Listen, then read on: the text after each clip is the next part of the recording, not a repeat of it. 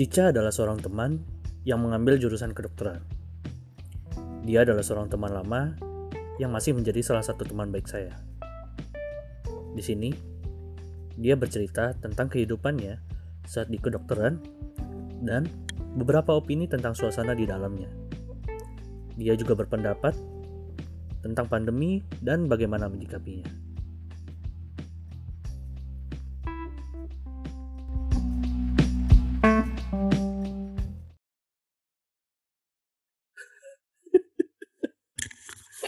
Aduh. Yaudah, Assalamualaikum warahmatullahi wabarakatuh, Mbak Cica. Waalaikumsalam warahmatullahi wabarakatuh, Mas Arif. Oke.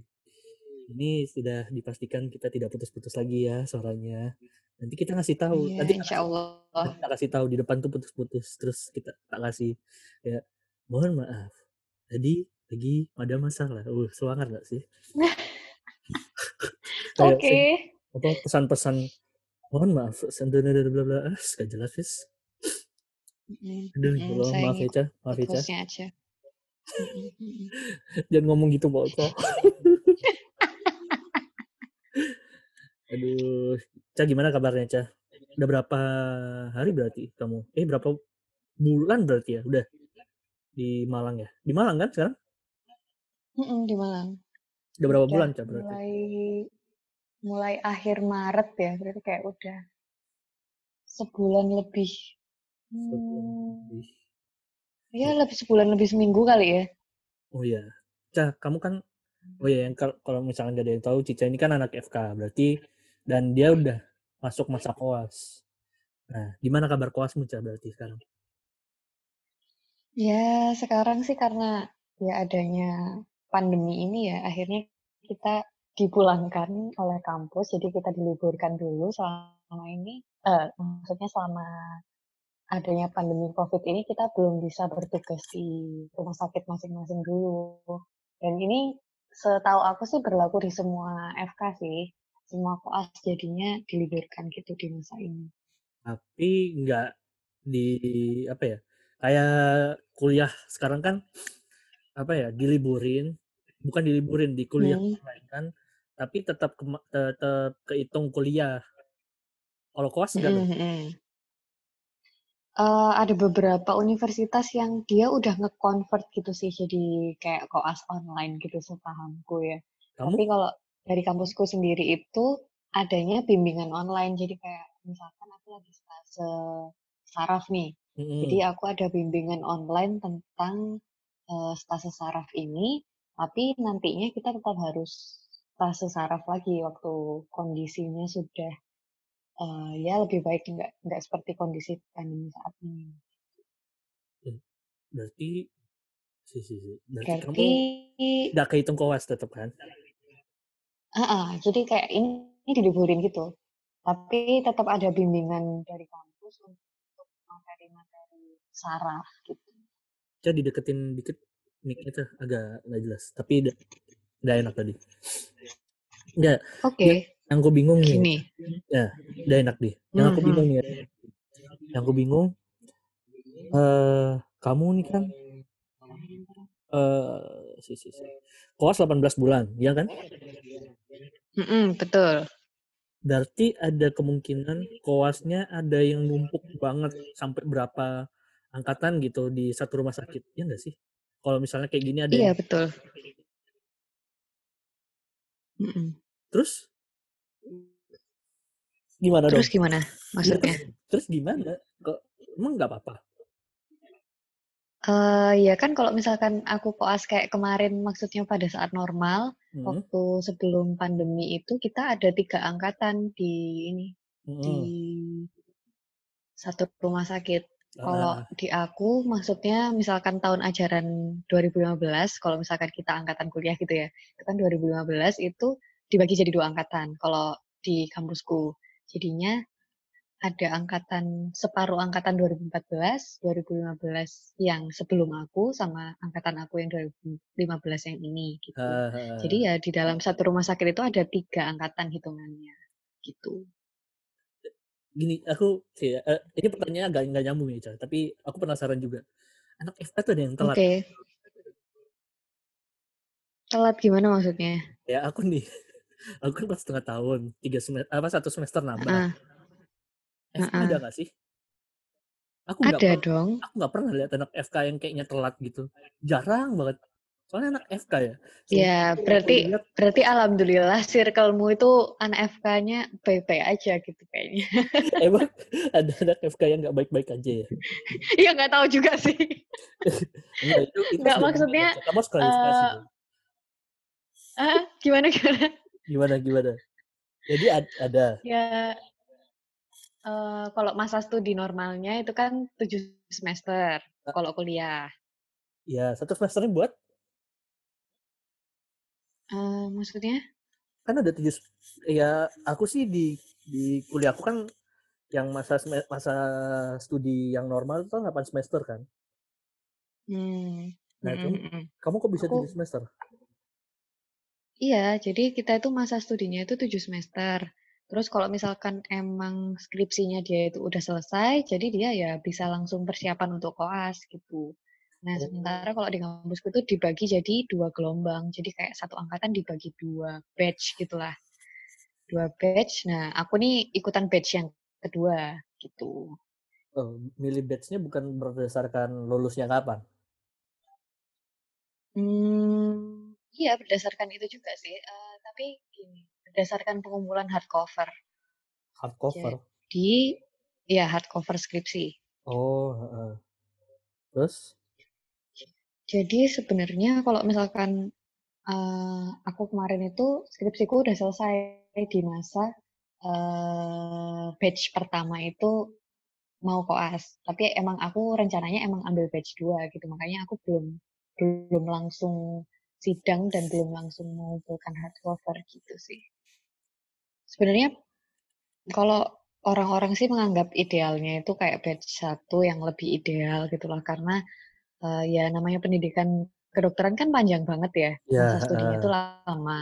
Heeh. jadinya kayak orang-orang tuh eh, bukan stigma sih apa ya kayak eh, anggapannya itu itu lebih stigma. ideal kalau misalkan kamu ambil batch satu. Ya oke oke itu stigma. Itu stigma. Jadi dosa stigmanya itu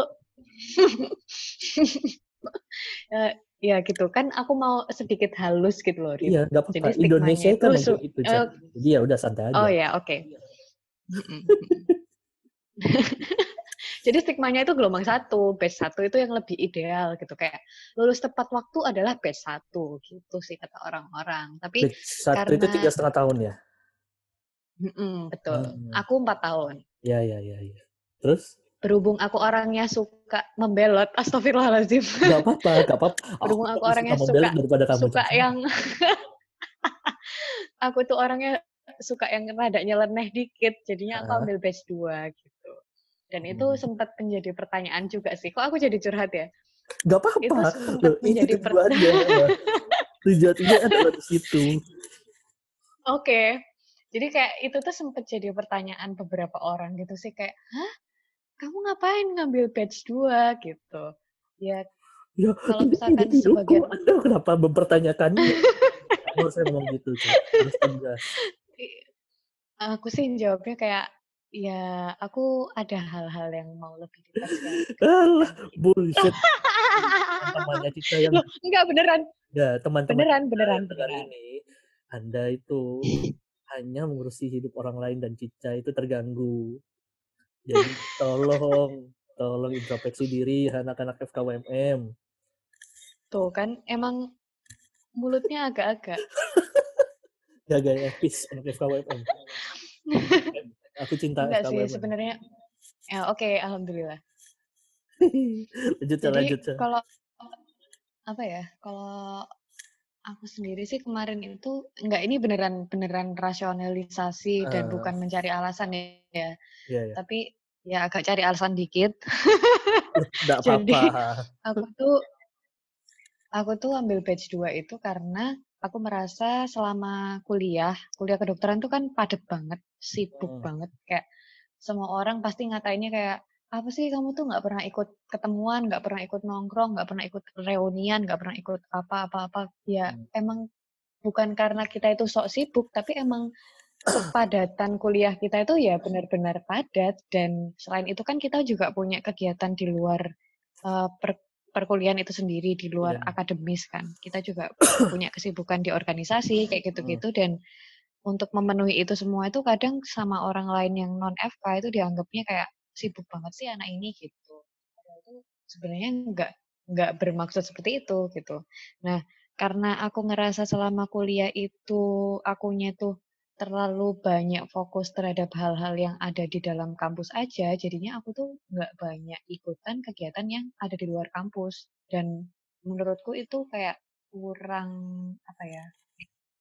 Ideal. Kurang kur- bukan ideal apa ya? Kayak kurang bisa memaksimalkan potensi diriku gitu. Oh. Sementara banyak hal-hal di luar sana yang bisa aku pelajari juga, nggak cuma di FKUMM aja gitu.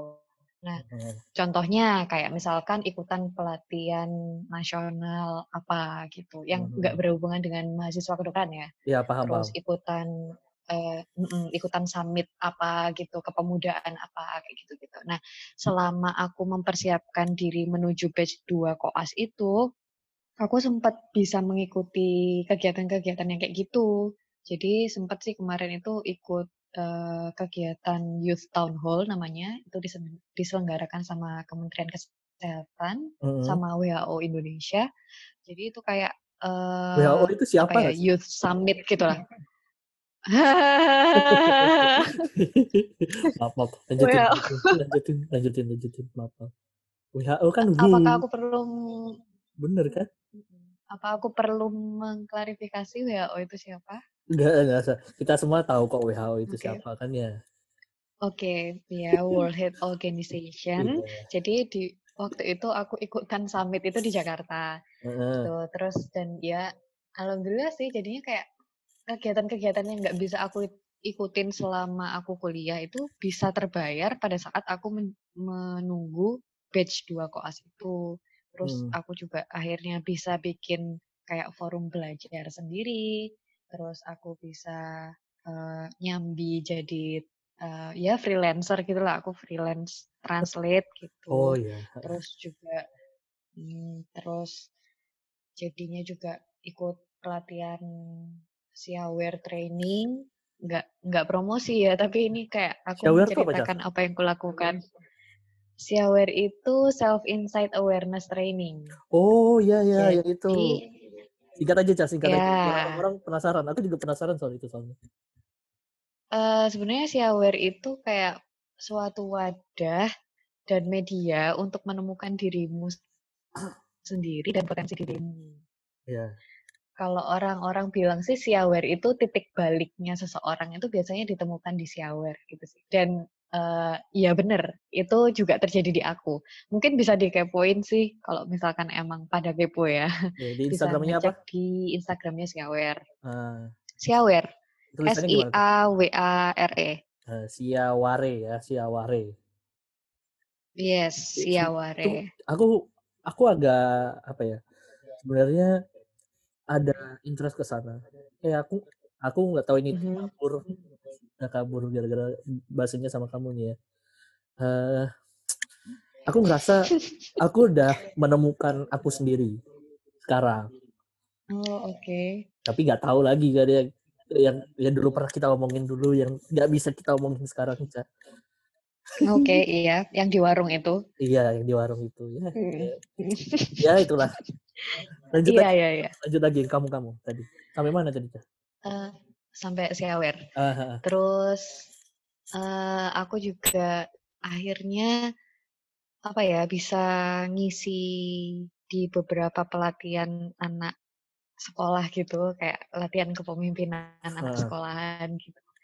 Terus ya itu sebenarnya kalau boleh jujur itu mimpi kecil, nggak sih mimpi besar, mimpi besarku itu kayak jadi speaker gitu sih. Eh, Jadi utamanya speaker jadi utamanya jadi Simbada, motivator gitu sih pinginnya hah speaker Simbada atau JBL? Eh, Harman Kardon aja Arman Cardona aja. maaf ya, maaf. Ya, emang gini, mohon maaf ini memang emang kayaknya ini. aku salah aku salah podcast sih Iya, kayaknya ini tuh. kan gini kemarin tuh ada yang bilang kok podcastnya serius banget ya Rip enggak ya bang seperti ini. Di Oh, tengah-tengahnya gitu. memang aku suka suka mengganggu aja emang tujuannya emang seperti ini. Hmm, ya lanjut lagi lanjut lagi. Jadi sampai mana? Oke. speaker.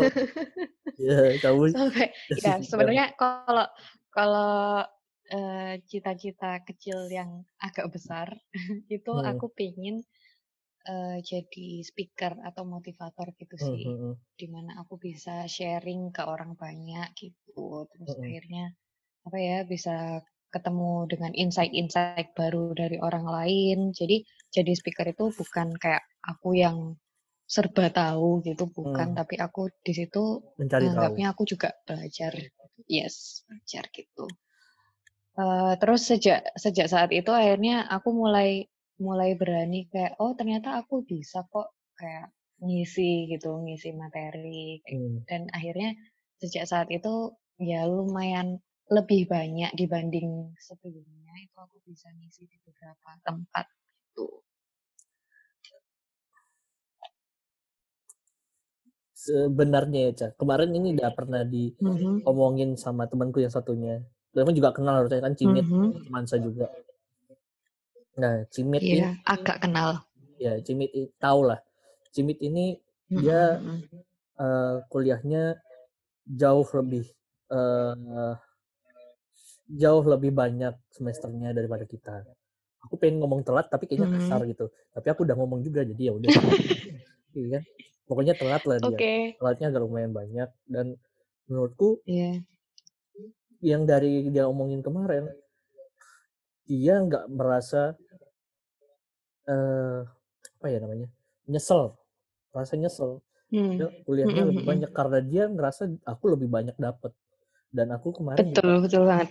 aku kemarin juga ngerasa agak agak nyesel karena aku ngerasa ketika aku lulus ini aku nggak pede sama sekali sama siskal aku pede sama ilmu ya aku kan juga ngisi LKMM kan nah aku pede Mhm. dari ilmu itu aku ngambil human resource lah apa dan kawan-kawan soalnya nggak pede sama anak-anak yang sama sainganku orang-orang siskal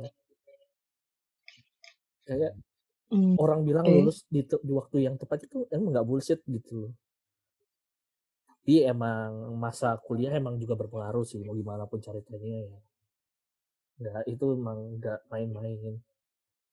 Ya tapi yang nggak merasa Iya, masalah iya.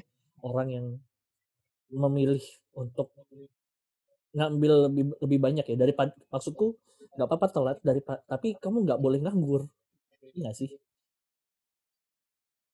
Ya, nggak apa-apa telat. Telat tuh kan definisi yang dibentuk oleh masyarakat ya. yes Kayak telat, telat menurut masyarakat itu gimana gitu Heeh, kan. Tapi kan sebenarnya ya kita punya timeline sendiri-sendiri gitu. Kalau dia misalkan emang dengan timelinemu itu kamu bisa mendapat lebih banyak ya menurutku itu lebih baik sih daripada kayak cuman mengejar standar yang diciptakan orang lain gitu. Hmm, ini ya eh balik lagi ke standar masyarakat emang standar di FKUMM itu kayak gimana sih kayak eh ya kita nggak ngeliat FKUMM-nya lah standar di FK itu menurutku menurutku pribadi suasana Hmm. belajar dan suasana bersaingnya tuh lebih tinggi daripada di jurusan yang lain nggak di teknik doang Oh iya, iya jurusan banget. itu terjadi kenapa Hmm. Cah? menurut kamu karena apa Hmm, ini apa menurut ya? kamu ya mungkin iya eh, ini opini sok tauku ya. iya Mungkin gak apa-apa gak apa emang anak FK itu emang ambis-ambis sih. itu kenapa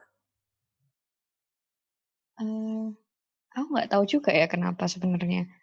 Tapi kayak jadinya itu con- contoh nih, kalau misalkan kita tuh mau ujian, hmm. terus ada satu orang yang nanya ke temennya yang lain, Hmm. eh kamu udah kamu udah belajar ini belum sih gitu? Atau nanyain satu materi yang kayak menurut dia dia anggap susah gitu. Eh menurutmu kenapa sih kok misal eh, ternyata hiper, hipertensi itu bisa mempengaruhi bla bla bla bla bla. Kamu udah baca belum materinya dokter A gitu. Terus si temennya ini jawab, eh aku belum oh belajar sorry itu gitu. Nah, kalau si temennya itu jawab belum belajar, itu dianggapnya itu kayak gimana ya? Bodoh. bukan, bukan, bukan bodoh, Males, bukan bodoh. males, males aja. Jadi itu Atau bukan, bukan, bukan malas juga, Terlambat. bukan juga, bukan juga. Kalah Dianggapnya itu malah bukan juga salah semua kan? Terus gimana?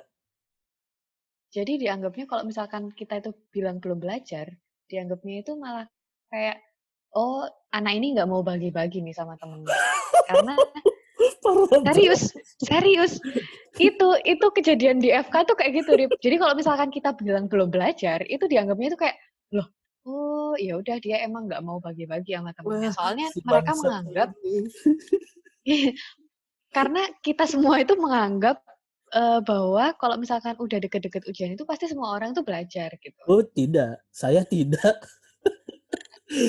Nah, Dalam aku sih orangnya aku sih orangnya kalau misalkan ditanyain udah belajar apa belum, kalau misalkan aku udah belajar ya aku bilang belajar. Kalau aku bilang belum belajar, aku belum belajar beneran gitu loh. Soalnya kan eh, kadang tuh ini ada ada yang ya. orang menganggap Ada curhat. ya? iya agak curhat sih. Jadi kalau misalkan ada orang ada orang-orang yang menganggap dengan mereka baca slide-nya dosen doang itu mereka anggap sudah belajar ya ya it's okay menurut mereka kayak gitu udah belajar. Tapi Iya. menurutku kayak gitu belum belajar gitu loh. Jadi kalau misalkan aku bilang aku belum belajar itu kadang itu kayak ya nggak aku aja sih. Mungkin beberapa teman-teman juga yang ngerasa kalau di- dia bilang belum belajar terus orang lain jadi agak sinis sama dia itu dia kayak dianggapnya nggak mau bagi-bagi gitu. Padahal emang belum belajar beneran gitu loh. Kalau gitu kamu harusnya Jadi- bilang ba- bahasa diplomatis udah kok Apa? dikit gitu ya kan? Eh, iya sih, ya kalau misalkan emang aku taunya sedikit ya aku jawab gitu. Misalkan, oh, oh iya, aku udah baca nih tentang hipertensi, tapi aku belum baca sampai sana gitu. Harusnya kamu Jadi bilang, ya aku udah belajar kok, tapi aku nggak mau bagi-bagi sama kamu. Hei, manusia muda. padahal, padahal itu semua orang tuh jawabnya kayak gitu. Maksudnya kayak kalau misalkan emang bel- belum belajar kan akhirnya dia jawabnya emang beneran belum belajar ya. Tapi nggak tahu kenapa kalau misalkan ada orang yang jawab belajar itu jadinya kita mikirnya ke arah sana gitu. Padahal ya enggak sih. Mhm. Ya, itu nggak pernah terjadi di aku karena aku emang nggak pernah belajar dan orang-orang tahu. Serius, aku tuh paling nggak bisa belajar. Aku paling apa ya? Baca buku tuh kalau misalnya aku lagi interest doang. Jadi kayak, ih, kayaknya asik nih. Ini apa belajar ini nih. Baru aku baca. Atau kalau misalnya kuliah pun, aku dengerin doang, nggak Mhm. nyatet, nggak su aku nggak bisa bagi fokus yang benar-benar bisa kan. Jadi aku kadang-kadang kalau misalnya lagi nggak lagi nggak bosen, aku ngikutin Hmm. apa ya, ngikutin strateginya anak FK. Kalau nggak salah tuh ada yang pernah ngajarin aku. Kamu apa? Ini ya. Dia tuh Gimana tuh? eh, ngerekam, ngerekam Hmm. suara dosennya. Hmm. Nah, jadi bisa didengar lagi kalau misalnya mau ngomong, ngomongin mata kuliah. Aku lebih suka kayak gitu. Soalnya aku orangnya nggak nggak suka baca. Jadi sem- iya, iya. murni ilmuku itu kan rata-rata dari aku dengerin dosen ngomong, waktu aku ngobrol sama Hmm. temenku. Atau temenku yang jelasin dan itu rata-rata temenku yang jelasin males semua ngomong sama aku karena aku paling susah diajarin. Ya, nggak apa-apa sih. Menurutku kalau misalkan cara belajar tiap orang tuh kan emang beda-beda ya. Dan Ya. emang itu sudah dibahas di teori kayak cara belajar yang Teori cara baik belajar. gitu. Kan ada ya beberapa cara kan kayak visual, auditorik, kinestetik kinestetik, gitu ya, kan. yes, Hmm. ya. Tapi emang gimana ya? Itu masih belum menjawab kenapa sekompetitif itu di FK. Tapi Cah. Gimana ya? Sebenarnya aku kayak nggak tahu akalnya akarnya juga gitu. Akarnya kenapa bisa sekompetitif itu. Tapi emang Apakah apa ya? Karena dosennya? iya kali ya. Ya karena memang kita dituntut namanya aja ada ada kayak apa ya? Bukan frase apa sih? Eh, julukannya tuh long life learner gitu. Itu apa? itu apa? Jadi kayak kita belajar, kita harus belajar seumur hidup gitu. Uh, Ya uh, mungkin itu FK doang kan?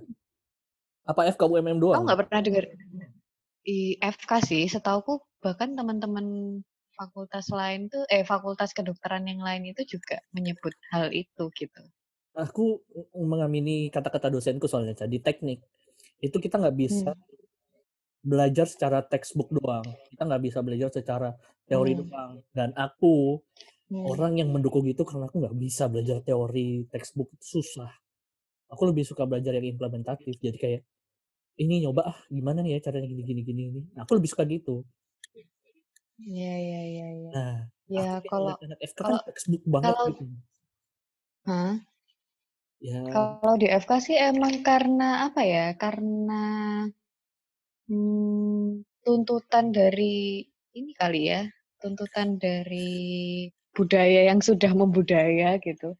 Jadi kayak hmm, eh, emang di lingkungan kita tuh akhirnya ya nganggapnya kayak ya kamu harus belajar gitu. Karena emang nggak sedikit yang kita pelajarin dan itu nggak nggak textbook doang. Kita juga harus cakap kalau misalkan kita eh, melakukan keterampilan pemeriksaan kayak gitu-gitu kan ah, kita harus cakap juga gitu. Jadi karena banyaknya kompetensi yang harus kita kuasai, jadi mungkin itu ya yang membuat kita tuh jadinya kompetitif gitu, ambis semua gitu. aku Ya bersyukur mungkin aku nggak semua sih, dokter. Aku bersyukur nggak jadi masuk mungkin nggak semua anak FK itu ambis gitu. Tapi kalau misalkan dilihat dari kacamata orang lain, eh, fakultas lain menganggapnya anak FK itu ambis gitu kan. Eh, gini deh, pertanyaannya dibalik ke kamu. Jadi eh, Hmm. mungkin nggak ada ada orang F- anak FK yang nggak ambis. Nah, sepenglihatan kamu ada nggak? Ada sih, Ada. Dan orangnya gimana? ada. Ya, ada yang berhasil-berhasil aja, ada yang masih tertinggal. Ya, itu berlaku juga buat orang-orang yang nggak, eh, yang orang-orang yang dulunya kelihatan ambis tuh juga, ya ada juga sih. Ya menurutku itu seleksi alam ya. Hmm. Ada nggak yang kayak gitu tapi berhasil banget? Kayak di teknik itu ada orang yang nggak suka belajar tapi dia emang ngerti banget karena dia emang punya basic sama keterampilan di sana. Istilahnya bakat lah. Di FK ada? Hmm, kayaknya gimana ya? Kalau misalkan dianggap dia belajar banget gitu ya. Hmm. Kalau dia belajar banget gitu ya ada sih anak yang nggak seberapa belajar banget tapi dia oke-oke aja. Tapi eh, ini ada nih temenku. Nah, Temenku tuh dia kayak kelihatannya nggak pernah belajar. cowok Terus cewek. kuliah tuh kayak nggak pernah cowok. Nah, Kelihatannya nggak pernah belajar. Terus terus dia itu kalau misalkan kuliah tuh kayaknya tidur-tidur aja gitu. Tapi eh, kayaknya dia itu hobi baca deh kayaknya. Dan dia itu Ketua ini sih, ketua lembaga penelitian keilmiahan, apalah itu namanya. Oh, ya ya ya. Lembaga lembaga keilmiahan gitu. Jadi dia sering ikutan misalkan submit eh, paper Oh, atau ya ya. esai Ya atau poster kayak gitu-gitu. Hmm. Jadi dia orangnya emang nggak yang nampak sangat getu belajar gitu, enggak. Tapi dianya aktif di hal-hal keilmiahan seperti itu dan dia ya oh, pinter sih emang orangnya gitu. Jauh, jauh lebih respect sama orang yang kayak gitu daripada eh, maaf ya bukan merendahkan orang-orang yang suka belajar tapi lebih suka orang yang kayak gitu daripada orang-orang yang tiap hari belajar terus kayak oh, nggak bisa hidup tanpa textbook gitu loh. Aku ngerasa kayak Ya mungkin itu itu kecintaan caranya. mereka mungkin. Ya emang itu aku nggak Iya. bisa. Cuma aku ngerasa kayak kasihan gitu. Kon niku ono urip di sebelah kanan kirimu tapi kan mek ndelok nang ngarep terus rada nunduk titik ambek gawe kacamata. Kayak ya apa udah sakno ngono. Ya Iya. pilihan sih. Pilihan, pilihan, pilihan. Enggak, ini, ini tidak merendahkan. Balik lagi, jangan serang saya. Walaupun tidak ada yang mendengarkan. Ya, tidak apa-apa. Itu aja. Ada yang mau tanyain lagi. Kalau masalah FK kan ya, Apa tuh? kayak ini. Ya mungkin kamu belum ngerasain ya. Tapi tanya dulu teknik ini kan ya nggak teknik beberapa semua jurusan rata-rata itu kan kayak masuk di lowongan kerja. Itu kan ada kualifikasinya tuh lowongan kerjanya. Kualifikasinya misalnya jurusan ini bla bla bla bla atau semua jurusan bla bla bla bla. Mm-mm. lowongan kerja FK itu kayak gimana? Aku nggak pernah lihat sumpah. Terakhir aku lihat ada di lowongan kerja BUMN itu di rumah sakit apa ya udah dokter muda atau apa udah gitu doang tapi itu satu kali doang lihatnya emang gimana sih? Maksudnya berarti kayak karirnya FK ini sebenarnya berarti apakah harus bikin apa namanya apa sih namanya cah praktek. iya praktek sendiri atau gimana Heeh. apalagi Eh, FKG ya apalagi FKG itu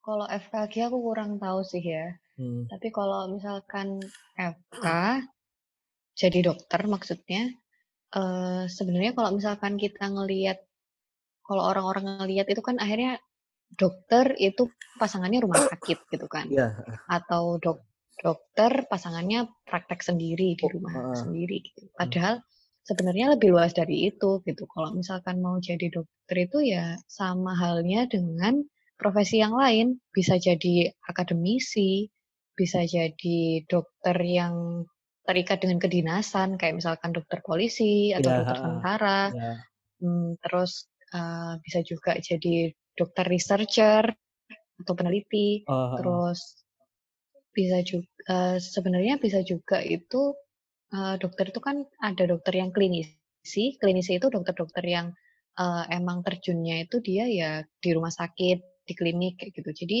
dia fokusnya ke ngobatin pasien. Istilahnya Hmm. kalau klinisi itu kayak gitu.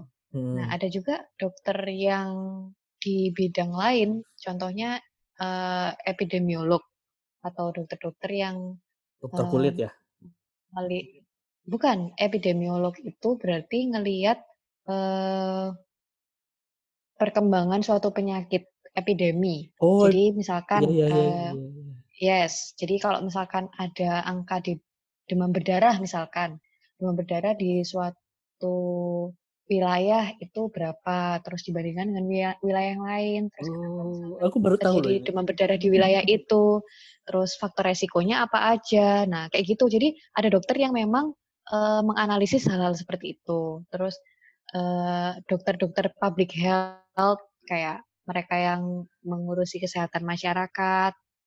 Terus bisa juga kita terjun di pemerintahan kayak di Kementerian Kesehatan atau ya ya Hmm, ya kayak gitulah. Tapi kalau misalkan emang lowongan-lowongan yang kayak kayak kamu bilang tadi yang kayak di BUMN kayak gitu biasanya sih eh, itu dokter-dokter yang klinisi. Oh, ada juga namanya dokter perusahaan. Kalau dokter perusahaan itu jadi biasanya di suatu perusahaan itu standarnya memang harus ada suat- ada satu dokter minimal. buat Jadi dokter itu nanti akan bertanggung jawab atas eh, kesehatan dan apa tuh ketenaga kerjaan. oh Jadi kalau misalkan eh, suatu perusahaan tuh terus dia itu emang mau meningkatkan mutu kesehatan dan ketenaga kerjaan itu salah satu apa ya eh, komponen yang harus ada adalah dokter gitu. Karena keselamatan dan kesehatan kerja itu juga mata kuliah ya kita ada oh tuh. ada ketiga K3 ada ada kesehatan dan keselamatan dapat sertifikatnya nggak berarti Kenapa? dapat sertifikatnya nggak ketiga itu kan sertifikasi biasanya kan Mm-mm, mm-mm. Nah, itu kita kalau misalkan mau ambil fokus ke sana, kita harus ikut pelatihan dulu. Ada ya namanya pelatihan hiperkes. aku- Jadi, kalau misalkan emang mau fokusnya jadi dokter perusahaan, ya ikut hiperkes itu. Mhm. gimana tuh Gitu. Jadi sebenarnya jadi sebenarnya luas banget sih. Iya, sebenarnya tuh luas banget. Kalau misalkan eh, mungkin itu juga yang aku alami ketika aku dulu mimpiku dari kecil dari SD, SMP, SMA kayak gitu tuh mimpiku emang kayak jadi dokter klinisi gitu, yang jadi Iya. dokter ngobatin orang gitu kan, ketemu Iya. orang, ketemu pasien, terus soalnya emang kita sakit, udah- udah terlihatnya seperti itu dokter tuh ya kayak gitu harusnya Mm-mm. Mm-mm. Cuman sebenarnya lebih luas dari itu gitu. Bahkan kalau misalkan mau lebih luas lagi nih, kalau kita berkecimpung di luar negeri bisa kita masuk di World Health Organization atau WHO, bisa masuk di WME atau World Medical Association kayak gitu. WW, Jadi WWE bisa nggak? uh, wrestling, wrestling. gulat, gulat. Aku nggak ngerti. Maaf, maaf, lanjut, lanjut, lanjut. Aduh. WHO, terus, terus, terus. WHO, WME Hmm. gitu. Jadi eh, sebenarnya tuh pintu profesi dokter itu juga luas kayak profesi yang lain gitu. Kalau misalkan emang kita mau menjelajahi lebih luas tuh sebenarnya luas banget. Apalagi kayak eh, mungkin yang sekarang sekarang banyak itu ya lebih ke tentang kesehatan masyarakat sih. Tapi Karena kan ada kolaborasinya fakultas bakalan lebih banyak. udah, udah ada jurusan sendiri kan? Kesehatan Iya masyarakat. sih, ada fakultas kesehatan masyarakat. Mm-mm. Cuman kalau misalkan di kedokteran itu kita ada namanya five star doctor, di mana kita kalau misalkan mau jadi seorang dokter itu kita juga harus jadi community leader. Jadi eh, kita jadi pemimpin Banget. atas komunitas itu. Kalau misalkan eh, yang menghandle suatu komunitas itu bukan seorang dokter, berarti eh, gimana ya? Istilahnya jadi kurang lengkap gitu, karena eh, community leadernya itu ada dipegang oleh dokter gitu. Kalau menurut five star doctor itu ya. Aku aku baru benar-benar baru ngerti loh ya. Kalau ternyata dokter ini banyak banget eh, apa ya, istilahnya lapangan kerjanya. Kalau Mhm. misalnya dilihat dari apa ya, dari apa ya, ya kondisi yang sekarang, bukan kondisi pandemi ya, Mhm. kondisi dokter yang sekarang semua eh, secara Oke. umum itu Mhm. rata-rata orang ke mana? Masih tetap ke dokter klinik apa gimana? Ya, masih tetap klinisi, masih tetap jadi klinisi. Rata-rata lebih banyak ke, klinisi lagi. Mhm, mhm. Setelah klinisi, Tetap. Yang lain apa? Hmm, Yang paling sering, wah udah jadi ini, udah jadi ini, udah jadi ini, udah jadi ini. Misalnya pegawai bank lah atau apa. yang tetap paling wow di tat, apa ya di jajaran orang-orang kedokteran itu ya kalau misalkan mereka bisa masuk spesialis, bisa Kalau jadi spesialis harus sekolah lagi kan. konsultan kayak gitu-gitu. Iya. Cuman mungkin ya kalau eh, aku nggak nggak ngerti sih secara data seperti apa, tapi menurutku mungkin yang lebih diminati itu jadi akademisi gitu. Mhm. Gini, Kayak yang aku bingung nih, Cak. Kayak eh, ah, kan ada ya apa namanya aturan umum kalau misalnya eh, demand-nya itu lebih sedikit daripada persediaannya, mm-mm, mm-mm. otomatis istilahnya harganya turun atau terlalu numpuk. Mm-mm. Dan menurutku sendiri ini secara awam ya, dokter aja udah banyak, Iya. dokter secara umum tuh udah banyak. Eh, kita taruhlah Oke. FKUMM itu ada berapa? Satu angkatan. Hmm, kurang lebih rata-rata ya Ah, 150 lah. 150 kali 4 angkatan aja udah 600. Itu satu kampus. Ah, Kita ta- yes. taruh aja udah 50 kampus yang ada FK-nya. Berarti ada 30 Oke. ribu. Hmm, 30 ribu dokter setiap, eh enggak, berarti ada 150 tahun anggap aja. 150 kali berapa? Ada berapa puluh ribu dokter setiap tahunnya. Hmm, Otomatis banyak aja. Oke. Dan spesialisnya juga banyak. Pastinya orang yang nyari spesialis, Mm-mm. yang mau ke spesialis pun juga banyak. Itu lebih mengerucut lagi, tapi Iya. bener. Tapi apakah masih relevan jadi dokter yang spesialis atau jadi dokter? Karena Di era sekarang. pasti masih relevan. Menurutku kayak apakah masih tersedia? Oke. Kasiannya. Masih tersedia lapangan kerja untuk dokter gitu. Yes, aku kasih aku kasihannya karena mereka nggak tersedia, Hmm. mereka terpaksa buat berjuang membuat klinik sendiri. Dan setahuku kalau membuat Oke. klinik sendiri itu ya pasti modalnya banyak dan nggak tahu mau sampai kapan balik modalnya lah atau mau untungnya kan nggak tahu gitu loh. Mhm. Nah, itu kayak gimana sekarang? Oke. Eee, kalau misalkan kita bicara tentang rasio dokter dalam suatu negara, itu kan biasanya dilihat dari, eee, dibandingkan dengan 1000 orang penduduk, gitu kan. Nah, Mhm. kalau misalkan kelihatannya secara kasat mata memang, kok dokter tuh banyak banget ya, gitu. Karena kita selama ini hidup di Jawa, ya nggak? Iya, Ya, benar. kamu aja sih yang baru-baru ini pindah ke Jambi. Enggak, aku tahu Jadi Jambi, aku tahu Jambi.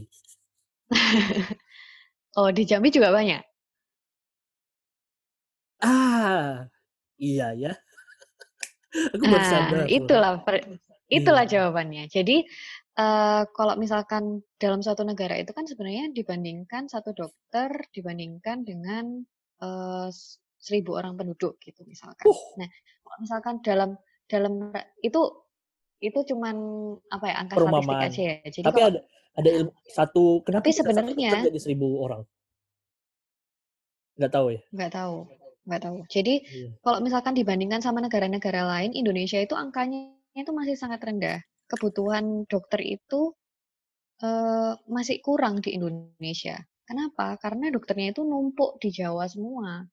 Ya, kalau Iya. mau jujur-jujuran, ya aku juga nggak mau kalau di luar Jawa gitu, karena aku selama ini hidup di Jawa. Benar Jadi, benar. eee, mostly yang numpuk itu di, eee, DKI sama di Jawa Timur, itu paling banyak. Eee, populasi dokternya. Iya. Kalau di Indonesia. Nah, sedangkan di yang daerah-daerah terpencil tuh dikit banget. Ya nggak usah terpencil deh, di daerah kayak Jambi aja, dikit kan? Itu terpencil kok. Oh, oke, terpencil ya. Apa-apa, Maaf kamu ralat. nggak usah halusin bahasanya, Jambi itu tidak terpencil. Aku sudah menyadari, Ya aku maaf, orangnya orangnya memang halus saya. Mmm, iya, halus banget kok. Terus? Ya, itu. Terus, eee, ini ini fun facts aja. Jadi, Heeh.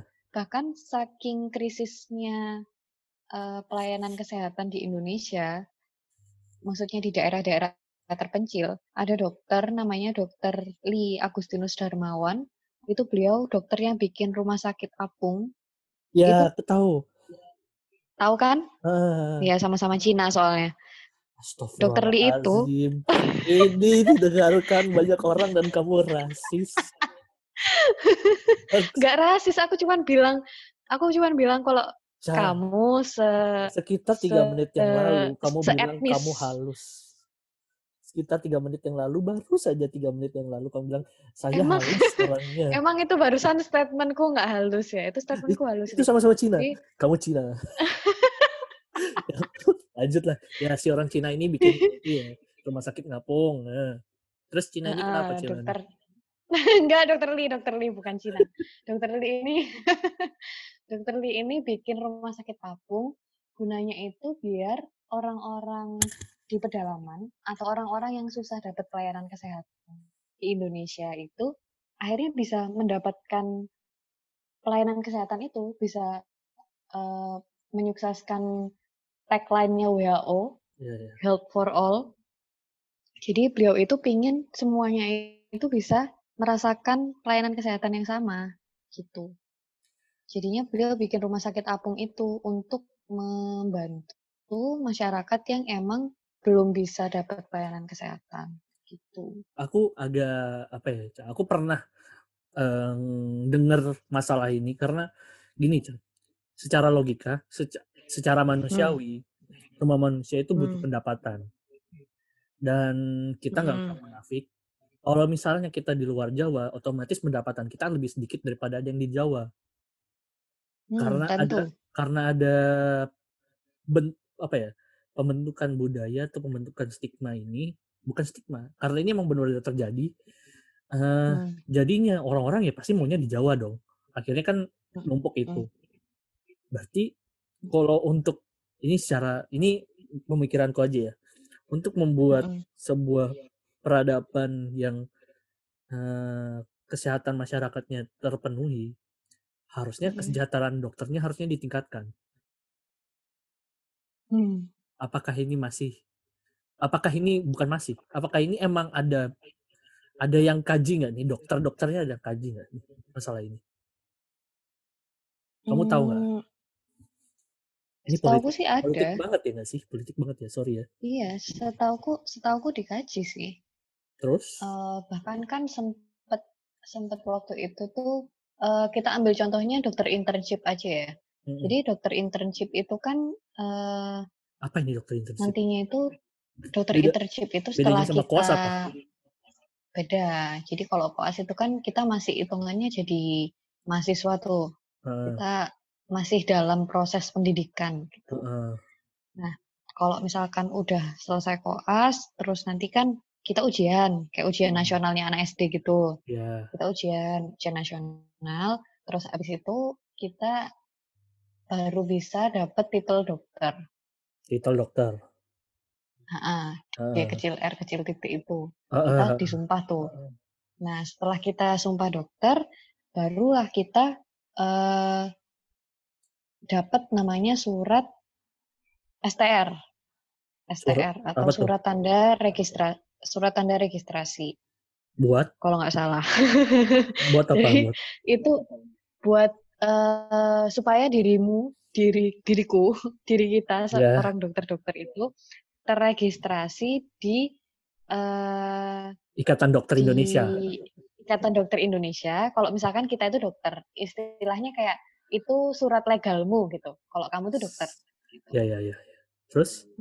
Kalau kalau misalkan kita mau bisa praktek, itu kita harus melalui fase internship. Gitu. Waduh, ya Jadi- Allah ribet banget ya ternyata jadi dokter ya. Iya, emang siapa suruh jadi dokter ya kan? Iya benar. Terus kalau misalkan kita mau ya itu tadi mau praktek sendiri itu kita harus lulus internship dulu. Jadi istilahnya kita kayak ngabdi gitu ke negara. Hmm. Eh, internship itu digaji memang. Cuman eh, yang aku tahu itu gajinya juga ya kayak turunnya bantuan BPJS gitulah ya, nggak tentu turunnya itu kapan.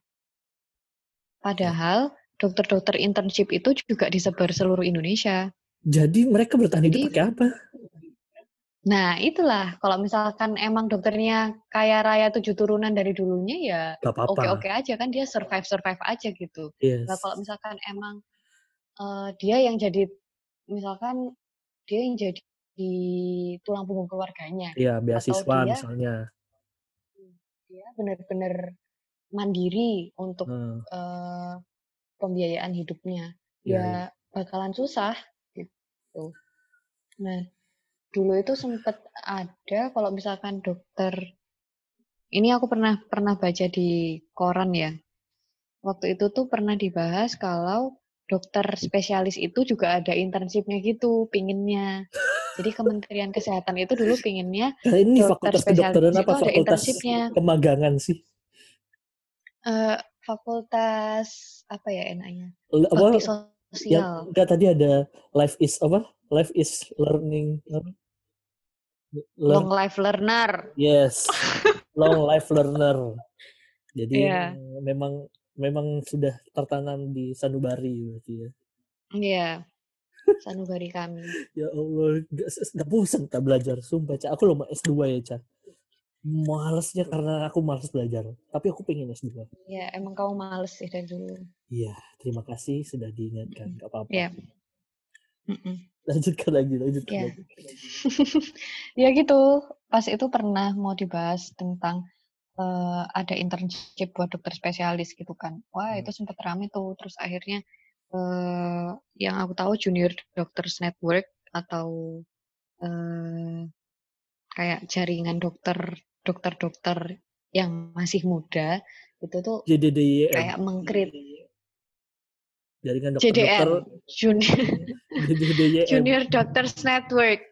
JDDIM bahasa Jadi, Indonesia gitu kan. Iya iya iya. Jaringan heeh, terserah, dokter-dokter yang muda. ya maaf lanjut lanjut jangan marah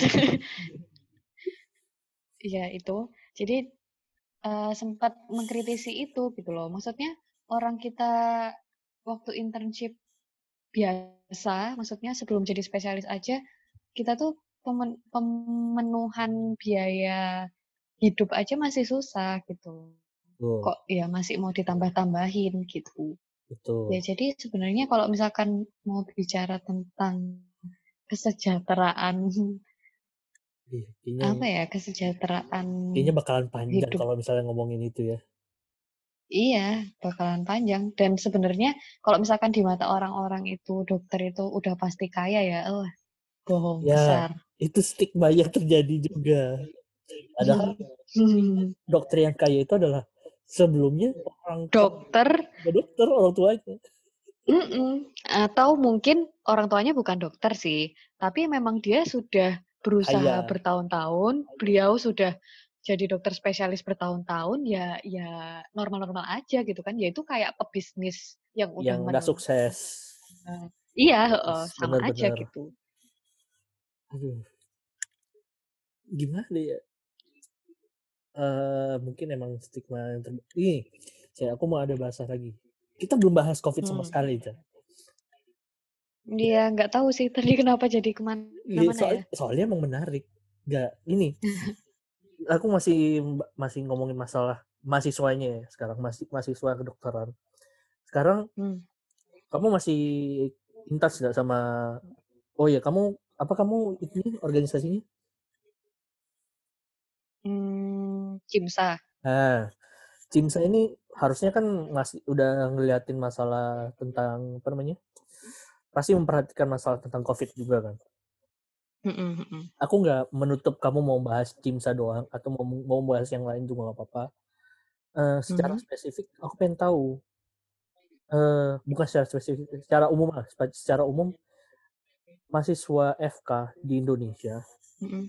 itu ada udah ngapain aja untuk masalah COVID ini selain kajian ya karena menurutku kajian itu pasti pasti dilakuin sama semuanya pertanyaannya adalah Oke. setelah kajian itu mau ngapain Mm-mm. atau mungkin oh, aku bisa nembak langsung di FK UMM dulu aja kalau kamu tahu Eh, di FK di FK UMM-nya nih maksudnya. yes Atau mau mbak mau bahas secara umum? Tadi katanya secara umum. enakmu gimana Bahas secara umum aja. ya udah umum aja Berarti bahas ke tentang mahasiswanya terhadap COVID ya, bukan bahas COVID-nya. yes kayaknya Kalau kalau bahas COVID kamu bahas kamu juga nggak terlalu itu kan nggak terlalu expert takutnya jadi misleading aku takutnya itu doang Oke, yes, yes, yes, oke. Nah, eh, sebenarnya COVID ini kan ya sama halnya dengan penyakit yang lain. Kalau misalkan kita lihat secara eh, dia penyakit atau bukan gitu kan, dia ya oke dia sa- dia penyakit juga sama dengan penyakit yang lain, cuman bedanya dia ini eh, sudah mengalami penyebaran di seluruh dunia. Jadi namanya pandemi itu kan. Nah, Hmm, eh, kalau misalkan kita mau bahas bagaimana peranan mahasiswa kedokteran, kita bahas dulu tentang eh, gimana sih tenaga kesehatan itu dalam menyikapi sebuah penyakit. Jadi tenaga kalau kesehatan ini apa misalkan Chan? tenaga kesehatan itu ya dokter, perawat, oke bidan, anak FK dimasukin? ya semua komponen itu, paramedis semuanya. mahasiswa Bahkan FK anak FK juga oh mahasiswa masuk FK juga kan nanti mahasiswa FK kan nantinya juga akan menjadi tenaga kesehatan. Mm-mm. Nah, sebenarnya kalau misalkan yang akan dilakukan tenaga kesehatan itu ada empat, namanya promotif, preventif, eh, kuratif, dan rehabilitatif. Mm. Jadi eh, empat itu adalah upaya untuk mencapai kesehatan. Nah, eh, promotif itu adalah upaya untuk ya mempromosikan kesehatan, terus preventif itu adalah pencegahan terhadap sebuah penyakit, terus kuratif itu bagaimana kita mengobati penyakit, dan rehabilitatif itu adalah upaya kita untuk mengembalikan fungsi eh, tubuh seseorang supaya bisa sembuh sepenuhnya dari penyakit yang sudah dia alami. Mm. Nah, dari empat upaya itu, yang bisa melakukan keempat-empatnya secara full itu adalah orang-orang yang sudah jadi tenaga kesehatan, which is dokter, perawat, bidan, paramedis, ahli Ya. gizi, dan lain-lain. Nah, Oh, see. kalau kita sebagai mahasiswa kedokteran atau mahasiswa kesehatan ya kalau kita mau bilang secara umum Hmm. itu uh, upaya yang bisa kita lakukan itu ada dua yaitu promotif dan preventif. Kenapa Hmm. kita belum bisa menyentuh ranah kuratif dan rehabilitatif? Karena kita belum lu, belum lulus, Belum sah kompetensi ya. kita belum sampai sana. Mm-mm. Kompetensi kita belum sampai mengobati orang. Nah, kenapa kita boleh melakukan promotif dan preventif? Karena kita sudah dapat ilmunya. Jadi ibaratnya kita udah dapat teorinya, tapi kita belum bisa praktek kan? Ya. Kita belum bisa uh, praktek langsung ngobatin orang langsung itu kan belum bisa. Meskipun aku koas pun aku belum bisa ngobatin orang secara langsung. Pasti harus Yes. dalam supervisi. Nah, uh, itulah uh, yang bisa dilakukan mahasiswa saat ini itu adalah dua, promotif dan preventif. Jadi kalau misalkan orang-orang mungkin ada beberapa orang yang mempertanyakan, ini anak-anak mahasiswa kedokteran ke mana larinya, kok COVID diam-diam aja gitu. Ya karena memang ranah kita hanya bisa di promotif dan preventif gitu. Itu dia. Ranah kita promo ranah kita promotif dan preventif itu yang kita maksimalkan. Akhirnya promotif yang bisa kita lakukan adalah menggembar-gemborkan. Contohnya di gerakan di rumah aja, gerakan masker untuk semua. Hmm. Itu itu sudah menjadi tanggung jawab kita. Nah, preventif yang bisa kita lakukan juga ya terhadap diri kita sendiri. Diri kita sendiri kita melakukan uh, kegiatan di rumah aja, terus kita menggunakan masker, terus Pertanyaannya kita kalau ada anak FK yang nggak di rumah aja gimana? Berarti dia secara secara harfiah udah gagal dong jadi dokter. Bukan secara harfiah, Hmm. secara secara fungsi. Hmm, ya berarti dia nggak memahami apa yang seharusnya dia lakukan. Aku nggak bilang dia gagal jadi dokter sih, cuman dia nggak memahami apa yang seharusnya dia lakukan aja gitu. Diplomatis. ya udah. Ya, Ada, ada pertanyaan yang lain. Kan se itu hmm, dari yang pandangan kamu berarti bukan sepandangan, sepandangan kamu. Seharusnya hmm. mahasiswa FK berarti ini masih di tahap preventif sama apa tadi satunya? promotif. Promotif. Yes. Eh sekarang ya, Ca, kalau misalnya kamu Mm-mm. notice juga, aku notice beberapa eh, mahasiswa kedokteran, bukan beberapa, ada mahasiswa kedokteran yang jadi viral. Salah satunya, kalau kamu tahu dulu yang pernah viral di Twitter yang masalah, bukan di Twitter dong, di Instagram juga, yang masalah diffuser, diffuser dikasih detol, kamu Mm-mm, mm-mm, mm-mm. Eh, Iya, oke oke. Yang TikTok itu nggak sih? Yes, itu kan ada anak FK tuh yang Ah. katanya mewakili semua anak FK di Hah, Indonesia. emang dia anak FK? Iya, bukan. Jadi si yang yang bikin video masalah buat diffuser itu itu kan selebgram, selebgram. Nah, Seleb TikTok. iya seleb apa pun itulah Ah. kita influencer lah, influencer. Iya, eh, enggak sih dia bukan influencer. Loh, influence-nya ke, ke kejelekan, keburukan. Aku belum selesai. Jadi Oh, oke baiklah. Iya, gitu. nah, ada yang bales video dia dengan video yang lain dengan Mm-mm. embel-embel, bukan embel-embel. Aku nggak nggak ngerti dia ini anak FK apa bukan, tapi dia ngaku anak FK. Dan memang secara Wah, nggak tahu sih ini aku.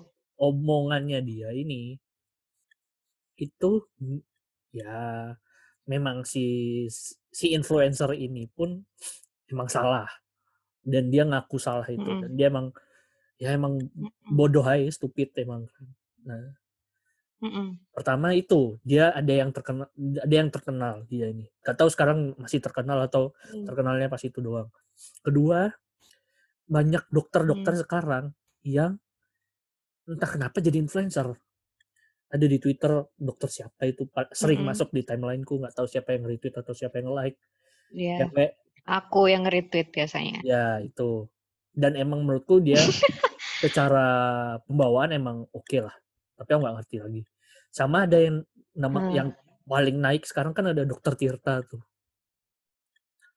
Mm-mm. dia itu dokter apa bukan sih dokter Tirta nih aku nggak ngerti coba Eh, dokter tahu. oh dokter ya dokter beneran Dokter Tirta tuh dokter. Dokter beneran. bukan dokter Eh, yang beliau itu lulusan banget itu FKUGM. oh soalnya sorry aja ya Ca aku eh respect Aku emang nggak mau nih kalau jadinya julid. loh emang beberapa ini kan aku cuma aku yang julid kan aku doang Ca. santai aja Oh, Oke. kamu terserah kamu mau jawabnya kayak gimana cuma aku pengen tahu pendapatmu Hmm. soalnya Hmm. karena emang menurutku ya ya itu oke oke aja menurutku cuma pertanyaannya Hmm. apakah sah apa ya menurutku itu apa ya gimana ya ngomongnya tuh bingung aja kayak apakah harus semasif itu untuk yang masalah dokter Tirta ini ya? Karena dia terlalu banyak blunder menurutku. Itu sih masalahnya. Walaupun niatnya bagus ya. Hmm. ah, nggak tahu ya. Kayak aku bingung jelasinnya jadinya. Wis pandanganmu aja wis. Kalau pandanganku terhadap apa nih? ya ini semua kondisi new normal yang sekarang ini dokter jadi seperti ini bukan dokter jadi seperti ini ada dokter Oh. yang kayak gini Dokter yang jadi influencer maksudnya. yes mungkin Hmm, kalau menurutku sih bagus-bagus aja kalau misalkan dokter jadi influencer ya. Karena kan eh, tadi kan dari empat upaya kesehatan itu salah satunya adalah upaya promotif dan preventif. Kalau semakin kita dekat dengan masyarakat, upaya po- promotif dan pre- preventif itu akan lebih mudah kita lakukan dan lebih mudah diterima sama masyarakat ya kan. Kalau misalkan kita lebih akrab sama mereka, otomatis apa-apa yang kita sampaikan itu akan lebih mudah diterima. Gitu. Nah, eh, gaya atau cara menyampaikan tiap-tiap orang kan berbeda. Jadi aku nggak mempermasalahkan kalau misalkan memang ada orang lain yang eh, cara menyampaikannya dengan halus atau dengan bahasa yang formal atau mungkin ada orang yang dengan eh, bahasa yang lebih belak-belakan atau bahasa sehari-hari kayak gitu. Nah itu sih pilihan ya. Dan Hmm, eh, tiap-tiap influencer itu kan pasti punya mm, audiens sendiri-sendiri akhirnya. yes heeh. Ah, akhirnya menemukan audiensnya sendiri-sendiri gitu. Kalau misalkan eh, selama dia tidak menyalahi kode etik ya, kode etik, jadi ya oke-oke aja gitu. Kalau kalau menyalahi kode etik itu kalau misalkan dia eh, jadinya terikat sama satu merek tertentu, terus akhirnya dia malah menggembar-gemborkan merek itu aja tanpa melihat sisi kekurangan dari merek itu, misal itu eh, salah jadinya biasanya itu salah. Kalau misalkan eh, kita eh, punya obat batuk nih misalkan obat batuk, terus eh, kita di apa ya istilahnya kayak disuruh promosiin sama eh misalkan bla bla bla farma gitu. Bla bla bla farma ini mempromosikan eh, minta kita untuk mempromosikan obat batuk itu sehingga ketika kita ngobatin pasien kita akhirnya pakai obat batuk itu terus gitu. Padahal ternyata tidak sesuai indikasi. Nah, itu nggak boleh. oh itu salah Jadi selama salah. Jadi kalau misalkan kita eh, menggunakan suatu produk yang akhirnya itu karena keterkaitan kerja ya, jadinya kayak kita dibayar sama perusahaan industri obat kayak gitu ya itu itu yang salah. Kalau misalkan cuman eh, jadi influencer atau eh, apa ngasih opini-opini terhadap masyarakat itu ya oke-oke aja sih dan emang nggak apa-apa tidak melanggar kode etik.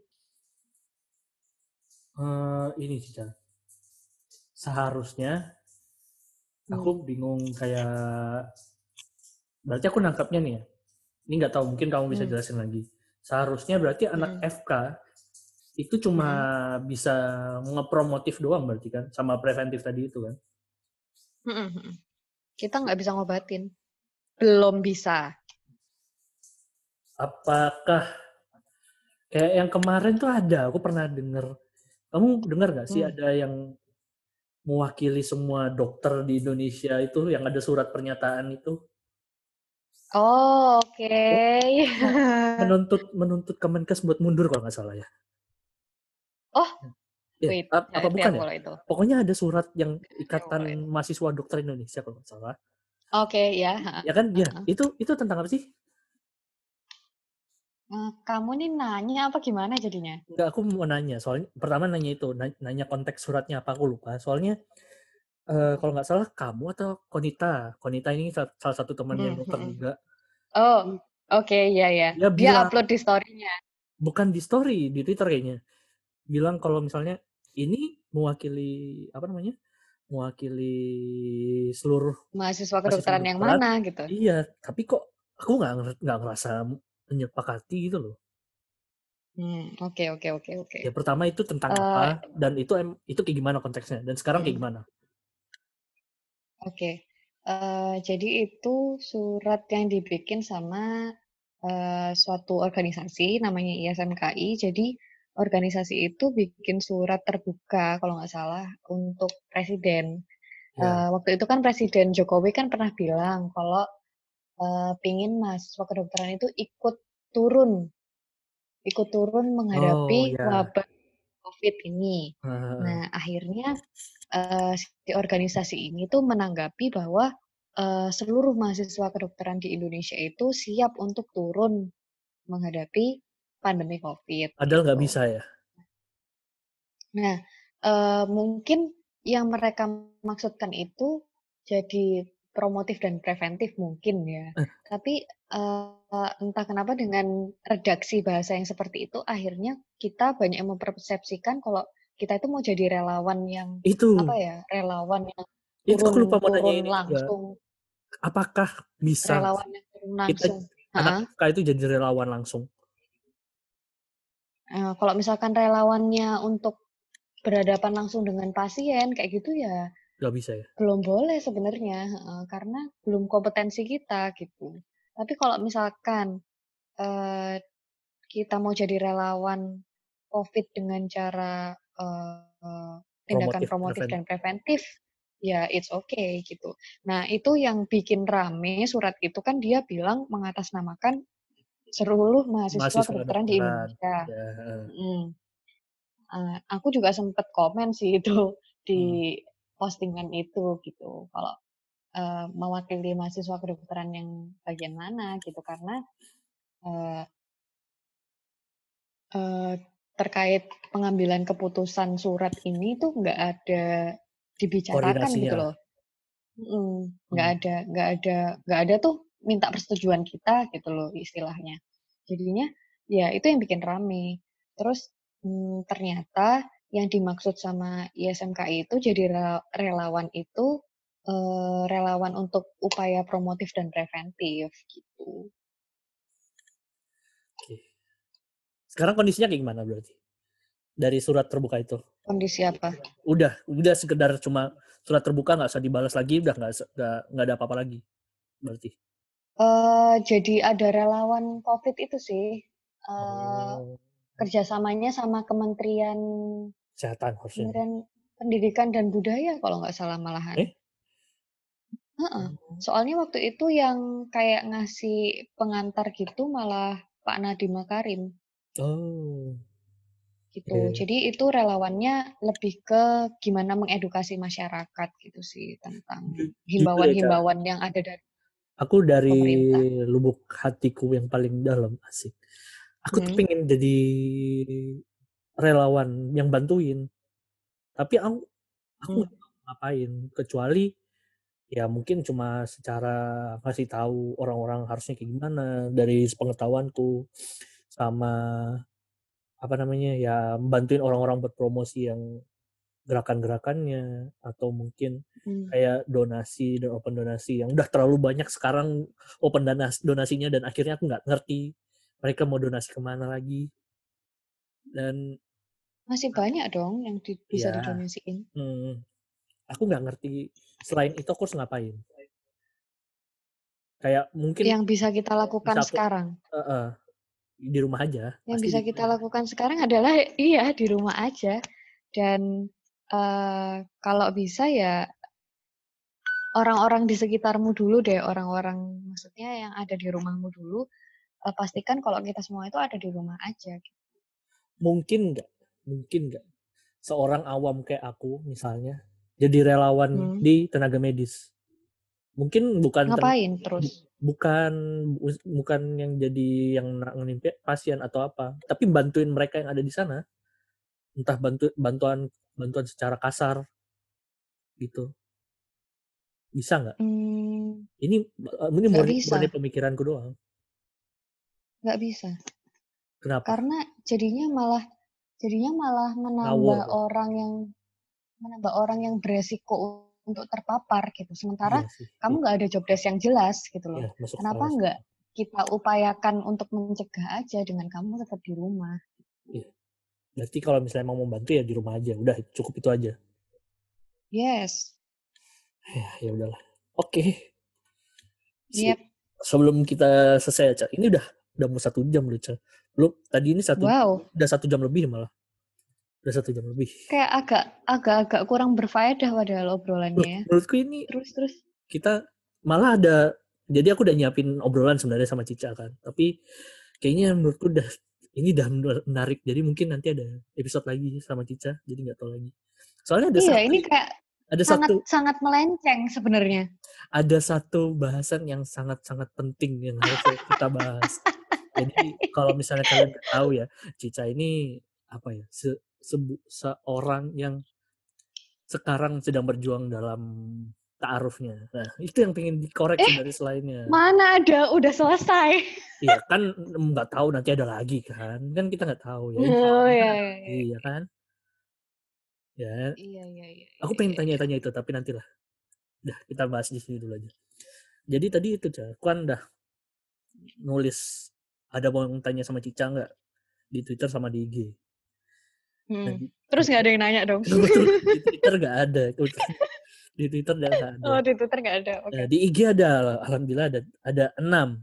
Tapi yang tiga, Wow. yang tiga, yang pertama tuh ada mutualan yuk. yang kedua, hai Oke. kakak, promote dong. yang ketiga, Oke. follow ya, pasti aku fallback. Dan yang follow ya, pasti aku fallback itu akunnya namanya SMA Cantik Indonesia. Ya Allah. Beruntungnya masih ada tiga Oke. pertanyaan yang masih masuk akal. Oke. Yang pertama nih, ada dari mau disebutin namanya nggak, Ca? Ya terserah hostnya dong. Kan Oh iya saya benar, ngikut benar hostnya benar. di sini. Ada namanya Mbak Mbak kayaknya nih. Mbak Azalaila Masaid. Tahu nggak kamu? Oh, yes, my friend. Hai Aza. Halo Aza. Saya nggak kenal Aza ini kenal? siapa. Saya nggak kenal. Halo Mbak Aza. Jadi Mbak Aza nanya, gimana sih caranya biar nggak males mager dan bisa bermanfaat bagi orang lain? Hmm. Kayaknya pertanyaannya bukan buat Wow, Cica ini, oke. pertanyaan buat aku ya. Oke. Jadi gini Mbak Aza, gimana Ca? Jawab nih dari Mbak Aza. Oke.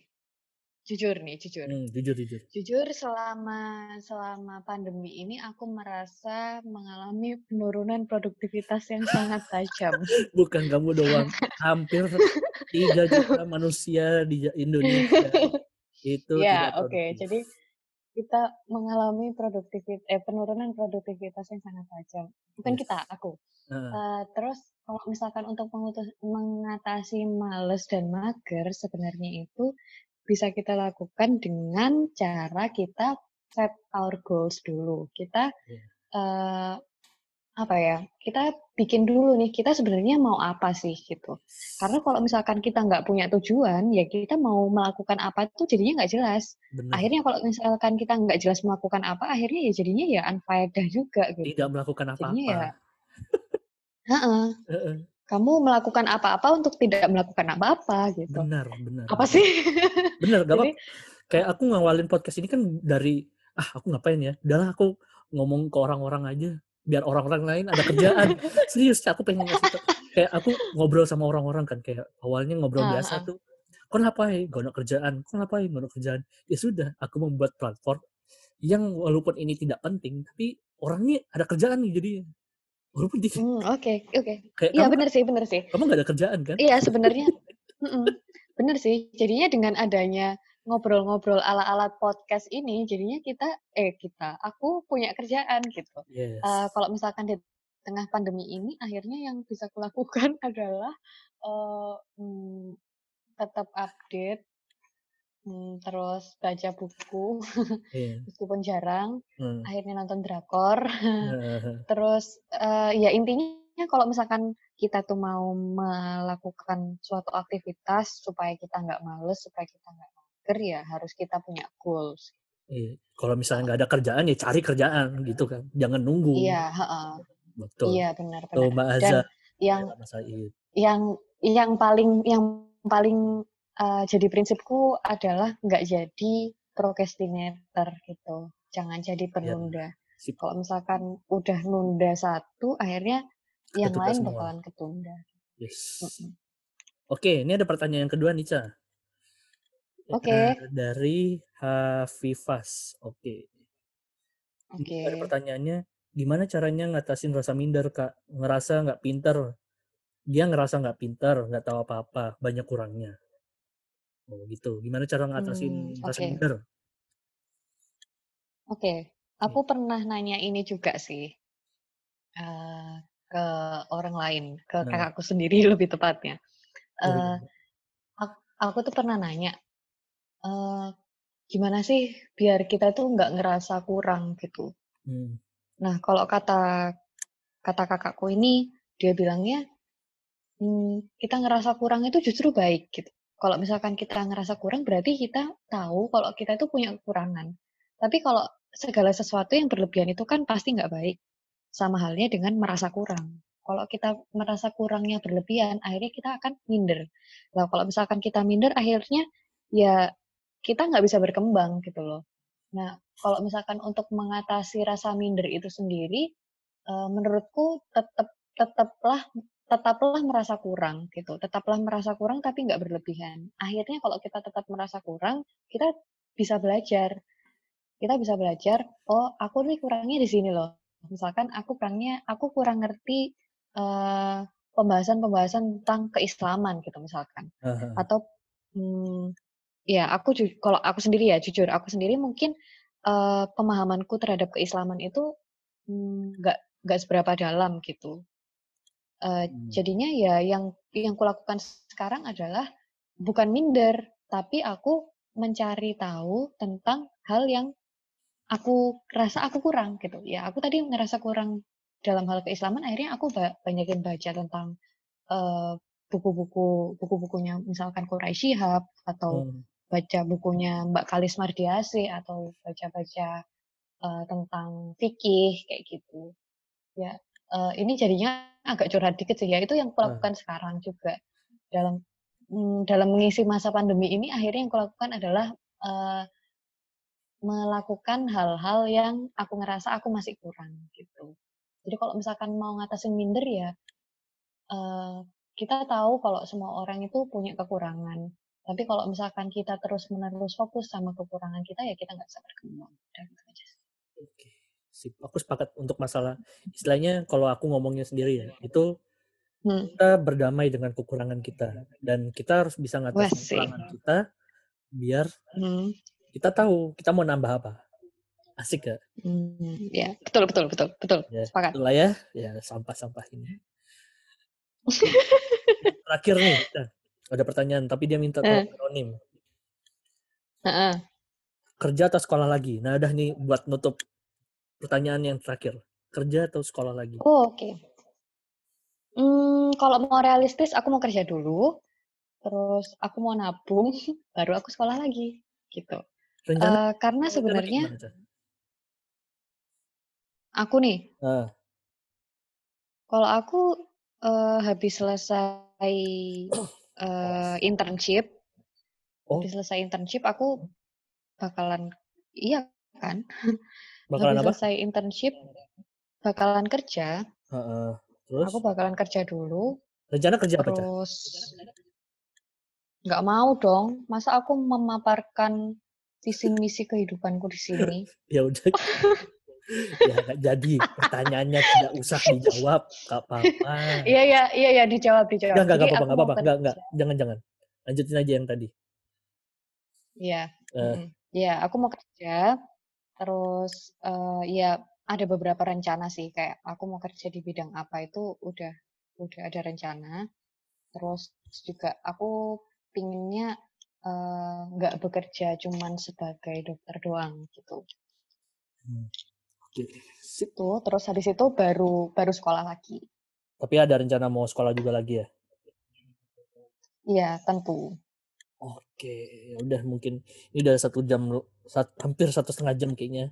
Aku tadi nge stopwatch Hmm. tapi agak telat. Ya udahlah, mungkin itu aja ya, Ca. Aku udah Oke. jam. Jadi kalau Yap. ini diambilnya udah sampai jam 12 malam, kasihan besok Cica mau sahur juga. Aku juga mau sahur. Ya, ya udahlah. Oke. Mungkin itu aja ya, Ca. Makasih ya udah ngasih tahu insight tentang Mm-mm. kedokteran. Semoga yang direncanain tadi Iya. lancar dan sehat selalu. Amin, amin. Ya udah Yap. mungkin ada Eh, aku juga makasih banget oh ya. sudah dikasih waktu dan eh, mungkin beberapa apa ya pendapatku di sini itu nggak sepenuhnya benar dan Yes. ya aku yakin sih nggak nggak sepenuhnya benar. Jadi mungkin eh, kalau misalkan ada obrolan-obrolan setelah mendengarkan podcast ini, aku sangat terbuka. Kalau misalkan ada mau diskusi-diskusi apa pun, aku juga sangat terbuka. Mungkin kalau misalkan ada yang salah, silakan diluruskan gitu. Silakan Silakan kontak Mbak Cica di Instagramnya. Mbak Cica lumayan ya atau di atau di di @ajicica eh, atau di mana atau katanya? enggak enggak bilang atau di Ya udahlah. Oh bilang ding oh bilang bilang Gimana? atau bisa menghubungi Arif Nugraha Kenapa jadi menyampaikan kepada saya Ya udah ya. ya kan Ya. biar kamu sebagai host itu ada Iya, faedahnya gitu loh Iya, iya bener kok. Oh, Bener, bener. Eh, Ya hubungi aja Arif Nugraha di ya cari sendiri lah Instagramnya. Oke. iya mm-mm. Oke. Ada lagi nggak Ca? Terakhir?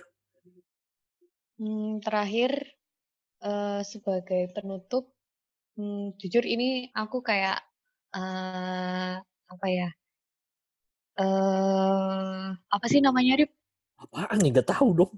Se, se, dikat dulu, dikat, dikat, dikat. Enggak, enggak, enggak, enggak mau, enggak mau. Ayo, satu, dua, tiga. Apa Ca? Eh, aku respect banget sih sama Arif. Maksudnya aku udah kenal Arif tuh Skip, dari skip. zaman. Assalamualaikum warahmatullahi wabarakatuh. Enggak, enggak, enggak, enggak, enggak, enggak, enggak, enggak boleh di skip.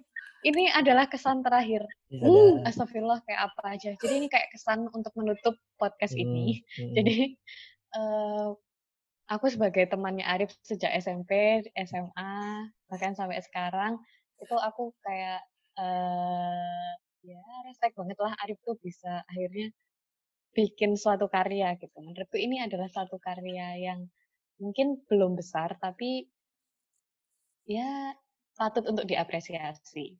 Jadi semoga podcastnya Arif bisa podcastnya Arif bisa semakin semakin berkembang terus kayak speaker-speakernya juga semakin kece-kece terus. Arif bisa ya jadi podcaster ulung gitu lah Podcast. atau lebih dari itu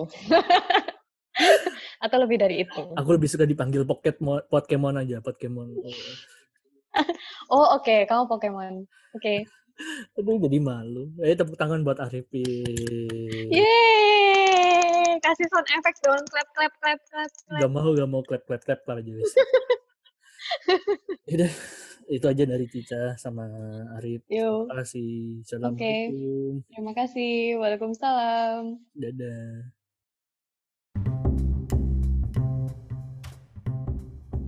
Terima kasih telah mendengarkan cerita Arif dan temannya. Kalau misalnya ada cerita, bilang-bilang ya. Ditunggu cerita yang lainnya.